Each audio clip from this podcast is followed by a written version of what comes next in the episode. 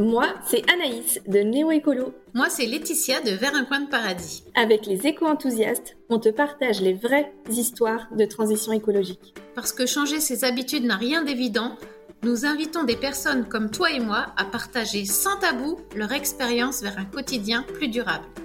Bonne, écoute. Bonjour, c'est Anaïs et je suis heureuse d'accueillir Hélène maman de deux adolescents qui a décidé de consommer une alimentation plus locale, notamment en rejoignant une AMAP. Dans cet épisode, elle nous raconte comment elle y est arrivée et comment elle a dépassé ses freins, que d'ailleurs vous partagez peut-être. Bonjour Hélène, je suis ravie de t'accueillir. Pour commencer, Hélène, bah, je t'invite à te présenter, donc à nous dire qui tu es, ton âge, si tu as des enfants, pas d'enfants, où est-ce que tu habites, si c'est en ville, à la campagne, etc. Qu'on en sache un peu plus sur toi et puis ce que tu fais aujourd'hui dans au niveau justement de la transition écologique? Alors bonjour, j'ai 46 ans, je vis dans une euh, grande maison en centre-ville mais qui a l'avantage d'avoir un jardin. Je suis séparée avec euh, deux enfants, une fille de 16 ans et un fils de 13 ans. Euh, ce que j'ai fait pour la transition écologique, ben, c'est surtout euh, essayer de modifier un petit peu mes modes de consommation et ma manière de vivre euh, dans ma maison, dans mes déplacements, des choses comme ça. Voilà. Et du coup, ça a commencé quand? Est-ce qu'il y a eu un déclic, par exemple? Alors ça faisait longtemps que ça me trottait dans la tête, mais il y a 5-6 ans, on est arrivé sur mon brison. Et dans le cadre euh, du boulot, en fait, j'ai une collègue qui est très axée sur euh, l'écologie, euh, qui a mis en place au niveau du collège où je travaille tout un projet sur l'éco-collège, mettre en place un écolabel. auquel je me suis greffée et ça m'a permis de beaucoup réfléchir à toutes ces questions, tant pour les élèves, pour l'établissement, mais après forcément ça a glissé aussi sur moi, ma consommation, ma manière de, vivre, d'être, sur, euh, euh, par exemple, réduire les déchets, euh, des petites choses comme ça. Donc, petit à petit, en fait, par l'exemple et par les discussions avec cet ami, et puis ce qu'on a pu mettre en place aussi, les réflexions, bah, je suis allée encore plus vers ce qui m'attirait, mais vers quoi je n'osais pas trop aller parce que je me sentais pas bien douée, pas voilà, donc petit à petit, euh, j'ai mis des choses en place, mais progressivement, pas en me disant allez, c'est bon, euh, j'arrête de faire ça. Non, non, ça s'est vraiment fait petit à petit. Et euh, c'est plus facile comme ça parce que maintenant, ce que j'ai mis en place, ça me correspond et c'est quelque chose qui ne me demande pas un effort. C'est quelque chose qui, qui peut continuer parce que c'est facile en fait. Mmh, ok. Et du coup, en termes de, de durée, ça représente combien de temps à peu près? C'était il y a 4-5 ans. Euh, après, ouais, ça s'est fait progressivement, vraiment progressivement. Et du coup, à nos auditeurs, euh, peux-tu partager quel est le changement qui a été euh, bah, peut-être le plus difficile à, mettre en place? Est-ce que tu peux nous raconter? Alors, ce qui a été peut-être le plus compliqué, ça a été de passer à de la consommation plus locale et plus bio. Bio, ça faisait un moment que j'avais que j'étais dedans, que j'avais envie, mais les prix sont pas toujours euh, évidents à, tenir. Des fois, ça demande d'aller faire des courses dans d'autres euh, supermarchés. Moi, je suis un peu comme tout le monde. Si je peux tout faire d'un coup, euh, je préfère. Euh, donc il y avait ce côté-là, et puis dans le couple dans lequel j'étais, on n'avait pas les mêmes euh, visions, donc euh, ça pouvait être aussi des fois un frein. moi je voulais du bio, oui mais ça coûte cher, enfin bref, donc ça c'était pas forcément évident. puis petit à petit, toujours avec les réseaux, avec les amis, ça faisait un moment que j'avais envie d'utiliser la map. Mais je connaissais mal, je voyais ça de loin, je voyais ça comme un truc un peu bizarre, où on allait manger des radis noirs tout l'hiver, et je me disais non mais mes enfants leur faire manger des radis noirs, c'est juste pas possible. Et euh, au forum des associations, en fait, euh, j'ai vu le stand de la MAP qu'une de mes collègues tenait. On en a discuté et j'ai intégré en me disant, bon, je commence avec les fruits, les légumes, les œufs. Et en fait, c'est c'est simple, euh, j'y vais une fois par semaine. En plus, on est tout un réseau d'entraide, donc s'il y a quelqu'un qui peut pas aller récupérer le panier, il y a quelqu'un d'autre qui y va. On a des légumes tout à fait, entre guillemets, classiques, locaux, de saison, bio. Ça permet de soutenir aussi des producteurs. Enfin bref, ça correspond totalement à la démarche que j'avais envie de mettre en place, tout en restant quelque chose de simple, de, qui ne me demande pas plus d'énergie, plus de travail, plus de... Voilà. Et ça ne m'empêche pas de continuer de faire mes courses dans mon supermarché du coin quand il me manque un truc. Voilà, donc ça m'a permis d'avancer à ce niveau-là sans pour autant changer toutes mes habitudes de vie. Et pour nos auditeurs, peut-être qui ne connaissent pas, est-ce que tu peux préciser un petit peu plus ce que c'est la MAP? Alors la MAP, en fait, c'est, si j'ai tout bien compris, une association de, plusieurs producteurs, donc que ce soit des fruits, des légumes, euh, des œufs, enfin bref, plusieurs types de produits qui sont locaux et bio. Donc euh, on passe un contrat, par exemple, je pense avec euh, celui qui, qui, produit les légumes, avec le producteur de légumes, où on s'engage à l'année à acheter les légumes chaque semaine, on a un panier. Moi, mon panier, il est de 8 euros par semaine. Et ça bouge pas. Et là, je me dis, avec l'inflation, euh, le 8 euros par euh, semaine de fruits et légumes euh, de qualité, en bonne quantité, parce que moi, j'ai pris un tout petit panier vu qu'on n'est pas là beaucoup, c'est vraiment le bonus, quoi. Enfin, voilà, c'était pas du tout prévu pour. Mais... Et donc, ça permet aussi aux agriculteurs et aux producteurs d'avoir un revenu sur toute l'année, assuré et, de sécuriser aussi leur travail. Donc tout le monde y gagne. Nous, on a euh, des produits de qualité euh, pour un tarif euh, qui n'est absolument pas excessif, ce qui était quand même un gros frein pour moi sur, sur le bio.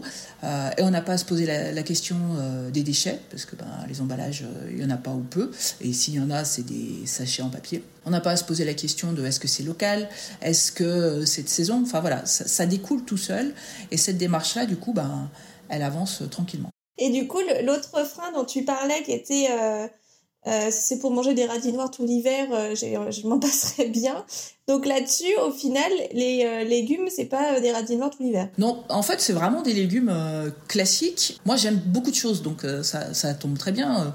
ça va être des endives, ça va être de potirons, ça va être pour les fruits. Bah, il y a beaucoup de pommes en hiver, mais bon, la pomme c'est quand même très très bien. des côtes de blettes. Alors là, les enfants font plus la tronche sur les côtes de blettes, mais bon, ça c'est c'est pas très grave. Enfin voilà, c'est plein de choses. C'est très varié. C'est-à-dire qu'on mange, chaque panier est différent d'une semaine sur l'autre, des endives, des épinards. Enfin, oui, ça bouge beaucoup.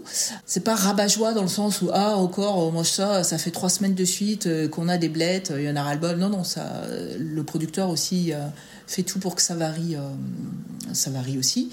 Et le côté, le bonus positif que je trouve, c'est que moi, ça me permet de plus cuisiner et de beaucoup moins jeter parce que comme je sais que ça arrive toutes les semaines, bah, finalement je me dis bon euh, vite faut que tu fasses tes légumes parce que ben la salade elle va passer donc il faut vite la passer.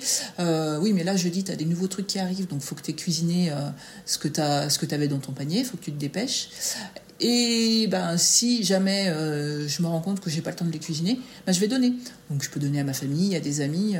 Donc ça, ça encourage aussi le partage. Enfin, je trouve que c'est vraiment bonus. Et euh, voilà, ou des fois il y a des trucs que j'aime pas, ben, je donne à des gens qui aiment et tout le monde est content. Donc, euh, donc ouais, je suis, je suis vraiment satisfaite. Et justement, tu disais au tout début bah, que dans, ton foyer, tu as deux adolescents, 16 et 13, si j'ai bien retenu. Et euh, comment eux euh, l'ont vécu, ce changement euh, un peu alimentaire, en tout cas au niveau des, des légumes, ou peut-être comme tu disais, les blettes, c'est pas leur, forcément ce qu'ils avaient l'habitude de manger. Est-ce que tu peux partager et que nos, nos auditeurs peuvent, ouais, peuvent s'inspirer sur justement, bah, j'ai des ados à la maison. Ils ont dû déjà euh, écouter tout mon optimisme sur la map et toutes les personnes à qui j'ai dit mais c'est tellement bien, c'est tellement fantastique.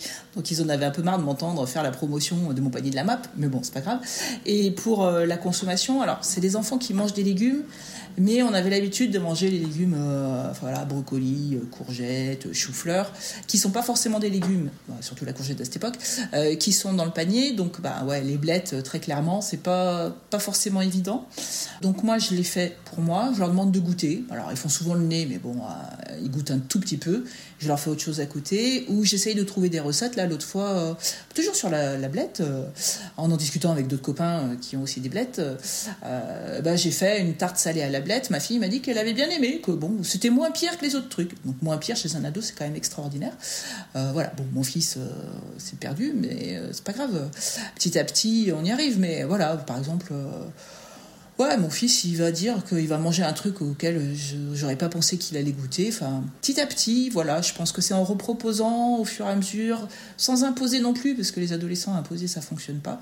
Euh, et en voyant qu'on est convaincu et que bah, moi, je mange ce que j'ai acheté, je le cuisine, je me régale. Donc, bon, euh, quand les gens viennent, je leur, cuisine aussi des trucs et ils trouvent ça sympa aussi. Donc, voilà, c'est peut-être par l'exemple qu'on arrive à, à, petit à petit leur faire. Euh, éprouver de l'intérêt, euh, mais sans être dans un truc radical. C'est-à-dire que si on se fait un McDo, on se fait un McDo.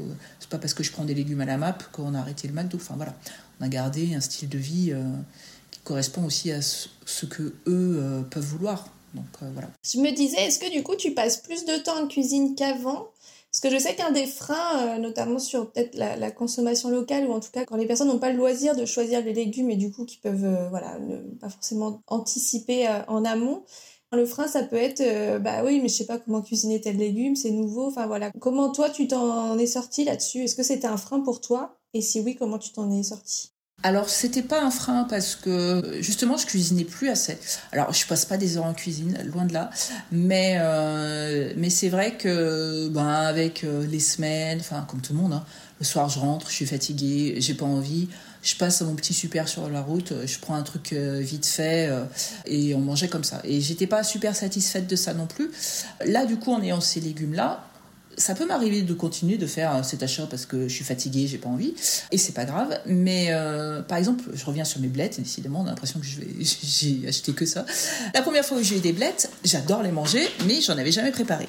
Donc le producteur, je dis, bah, comment est-ce qu'on peut faire ça? Et donc il m'a expliqué euh, une recette, euh, enfin vraiment la base de la base. On coupe tout, on met tout ensemble avec euh, de l'ail, de l'oignon, on fait revenir et c'est super bon. Voilà, des petites choses comme ça. Une fois aussi, il y avait de la choucroute crue, c'était génial. Enfin voilà, plein de petites choses qui font que bah, souvent, ça va être par exemple le week-end. Je vais prendre mes légumes, je vais faire différentes choses. Après, je vais faire bah, ce qui est très à la mode au final du batch cooking, mais sans me dire que je fais du batch cooking. Juste, bah, j'ai mes légumes, avant qu'ils passent, qu'est-ce que je peux faire? Je vais regarder deux, trois recettes sur Internet m'inspirer et faire des trucs. Euh, quand je prépare tout en même temps, ça me prend pas plus de temps et finalement c'est prêt pour la semaine. Je fais des soupes, je fais euh, voilà, j'essaye vraiment d'utiliser au maximum euh, ce que j'ai et soit en faisant des et puis je fais pas des grosses grosses recettes, hein. je fais des trucs qui se font vite, qui me plaisent déjà à moi et puis voilà donc oui je cuisine un peu plus, mais c'est pas non plus, j'y passe pas 8 heures par semaine, hein, loin de là. Donc voilà. Et du coup, tu as déjà glissé un petit peu euh, tout le long là, de, ton témoignage ce que ça t'apporte dans la vie de tous les jours. Est-ce que tu pourrais euh, bah, nous le résumer, voire euh, nous dire d'autres choses que ça t'apporte, en tout cas ce changement de consommer via une AMAP des légumes et des fruits locaux Eh bien déjà, on parle beaucoup de charge mentale. Je pense que ça allège vachement la charge mentale de qu'est-ce que je peux faire pour que ce soit bien pour l'environnement, etc., etc. En étant là-dedans, bah, on soutient des producteurs, on mange local, on n'a plus de, déchets, et, etc., etc. Ça apporte une, alimentation plus saine, plus équilibrée. On a plus tendance à manger des légumes et des légumes différents. C'est économique, quoi qu'il en soit, parce que voilà, ça a pas le, prix moyen du panier euh, n'a pas augmenté et quand je vais au marché, euh, je peux en avoir pour bien plus cher pour à peu près les mêmes choses que ce que j'ai dans mon panier là. Donc euh, donc c'est pas c'est pas plus cher moi, je vois que du bénéfice. Le seul petit frein, c'est éventuellement de se dire que toutes les semaines, euh, le même jour à la même heure, il faut aller récupérer le panier. Mais bon, finalement, je me rends compte que je connais pas mal de personnes qui y vont et qu'on arrive à se débrouiller. Donc, euh, ce frein-là n'est même pas n'est même pas existant. Donc euh, donc voilà. Puis ça permet voilà de discuter de ça avec d'autres, d'échanger, de, d'échanger des recettes. Euh, voilà, plein de petites choses.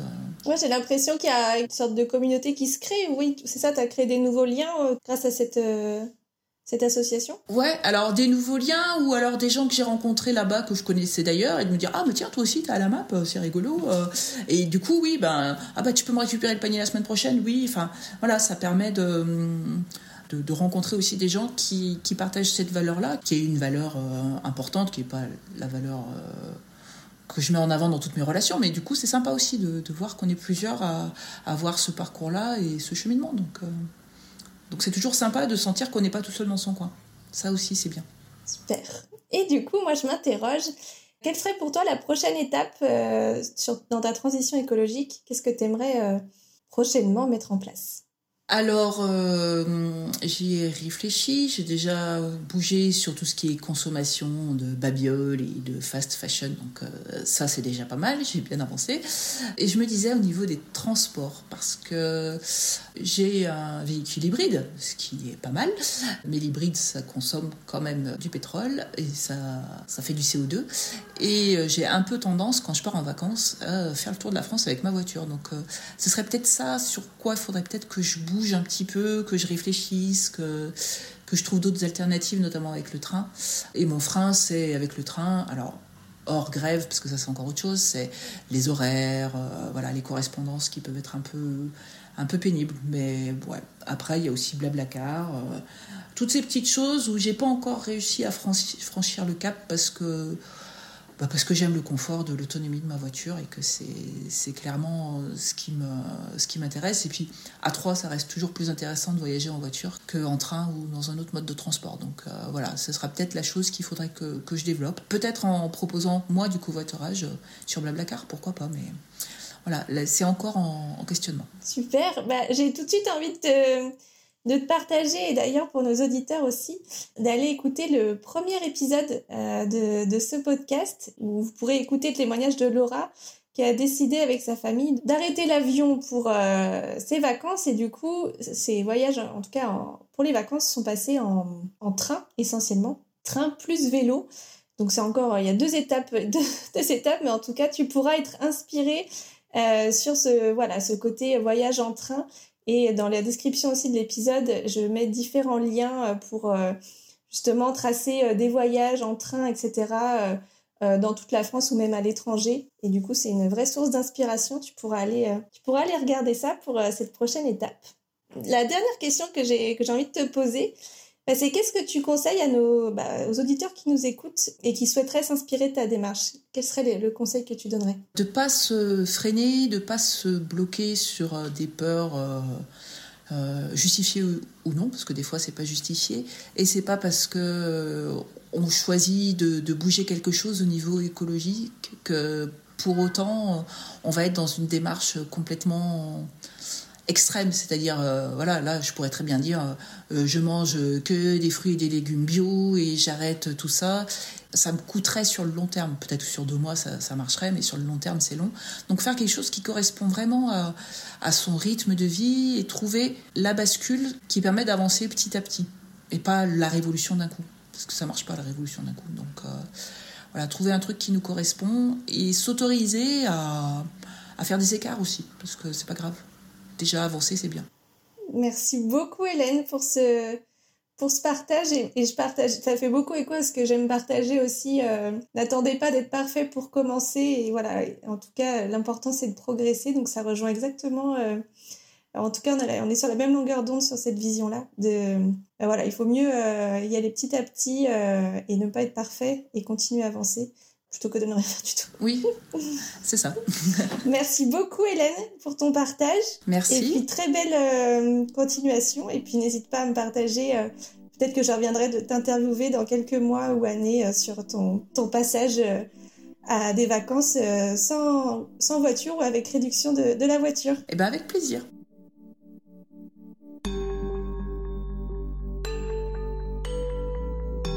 J'ai beaucoup aimé le témoignage d'Hélène notamment pour les leviers qui l'ont aidé à se lancer, à faire le premier pas. As-tu remarqué, autant pour son premier déclic que pour le fait de se lancer dans une AMAP, c'est une rencontre qui a fait la bascule? Dans le premier cas, c'est l'arrivée d'une collègue déjà actrice dans la transition qui l'a amené à prendre conscience puis à se mettre en mouvement, notamment par la réduction voire l'arrêt de la fast fashion et l'achat d'autres babioles, comme elle dit. Puis c'est la rencontre d'une amie au stand de l'association de la MAP lors du forum des assos qui l'a motivé à s'engager.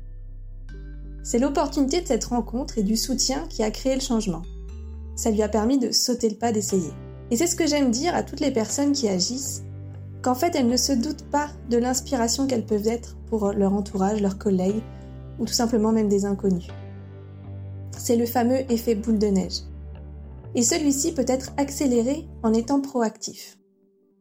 Par exemple, si tu as fait un changement de comportement, comme Hélène avec son AMAP, eh ben, tu peux être proactif en te proposant de montrer à ce collègue ou cet ami qui s'interroge sur comment, voilà, comment ça se passe pour toi. Euh, tu peux aussi lui proposer de faire avec, avec lui ou avec elle. C'est le meilleur moyen de soutenir et de perdurer dans un changement. As-tu aussi remarqué, quand il s'agit de changement, que tant qu'il n'y a pas d'expérience de ce fameux changement, les freins sont imaginés, présupposés, et restent de véritables obstacles. la meilleure façon pour les confirmer ou au contraire les déconstruire, bah c'est finalement d'essayer, sans engagement. Et si c'est tout de même difficile de se lancer, peut-être tu peux aller chercher de l'information, comme dans ce podcast avec le témoignage de personnes qui, comme toi, sont passées par là et te partagent leurs freins et finalement la, réalité et la vérité sur cela. Pour la prochaine immersion sonore, j'ai envie de te partager deux choses. Si tu fais partie des personnes qui arrivent aux limites des actions à mettre en œuvre, qui arrivent au bout et qui se demandent voilà, qu'est-ce qu'elles peuvent bien faire de plus, eh bien demande-toi quel catalyseur, quelle personne inspirante tu peux être pour ton entourage, pour diffuser le changement. Et si tu fais partie des personnes qui souhaitent mettre un nouveau comportement en place, demande-toi auprès de qui ou de quoi tu pourrais te renseigner pour lever tes freins, avoir un coup de pouce. À bientôt!